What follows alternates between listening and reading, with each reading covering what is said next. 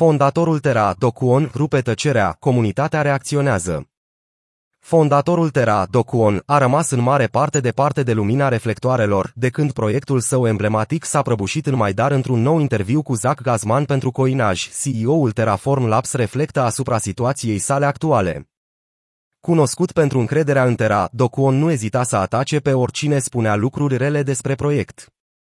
De fapt, cu câteva luni înainte de accidentul infam, Kwon a pariat 1 milion de dolari că prețul Luna nu va scădea sub 95 de dolari până în martie 2023.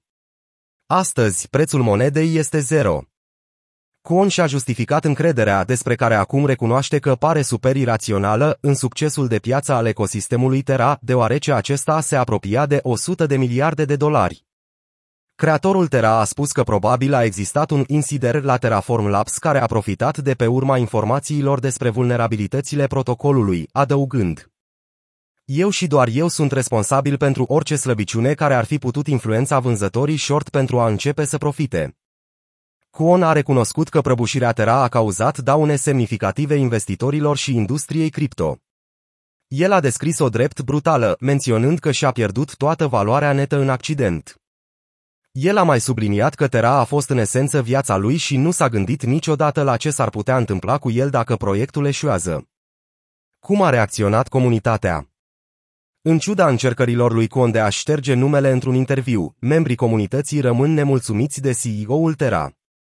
Într-un tweet, podcasterul Eric Conner a comparat situația lui Docuon cu dezvoltatorul Tornado Cash care a fost arestat.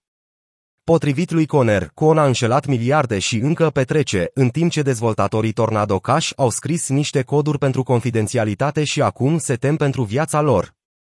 Cercetătorul cripto Fatmantera și-a împărtășit gândurile despre interviul lui Kuon. Cercetătorul a descris interviul drept un nothing burger. Fatman Tera a scris pe Twitter că CEO-ul Tera a mințit cu privire la multe lucruri în interviu și a încercat să descrie frauda într-un mod care evită să fie implicat, dar nu reușește să facă acest lucru. Evanghelistul Bitcoin Cory Clipsten a intervenit și el Clipsten i-a încurajat pe cei care și-au pierdut banii în prăbușirea Tera să depună acțiuni legale împotriva lui Docuon. Pe de altă parte, analistul Hailey Lennon consideră că interviul Docuon nu merită atenția comunității. Nu distribui un link pentru că nu merită clicuri, a scris ea. Autoritățile de reglementare, pe urmele lui Kwon.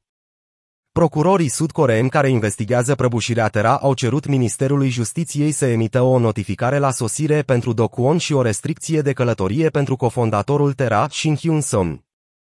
Anchetatorii de la Procuratura Districtului de Sud din Seul au percheziționat mai multe exchange-uri de criptomonede locale, inclusiv Upbit, confiscând înregistrările tranzacțiilor și alte materiale în iulie, ca parte a investigației asupra circumstanțelor care au dus la dispariția platformei Terra. Între timp, ministrul justiției din Corea de Sud, Han Dang-hun, a zburat la New York, unde s-a întâlnit cu autoritățile din Statele Unite pentru a examina potențiale căi de colaborare între cele două națiuni în investigarea activităților criminale legate de activele digitale.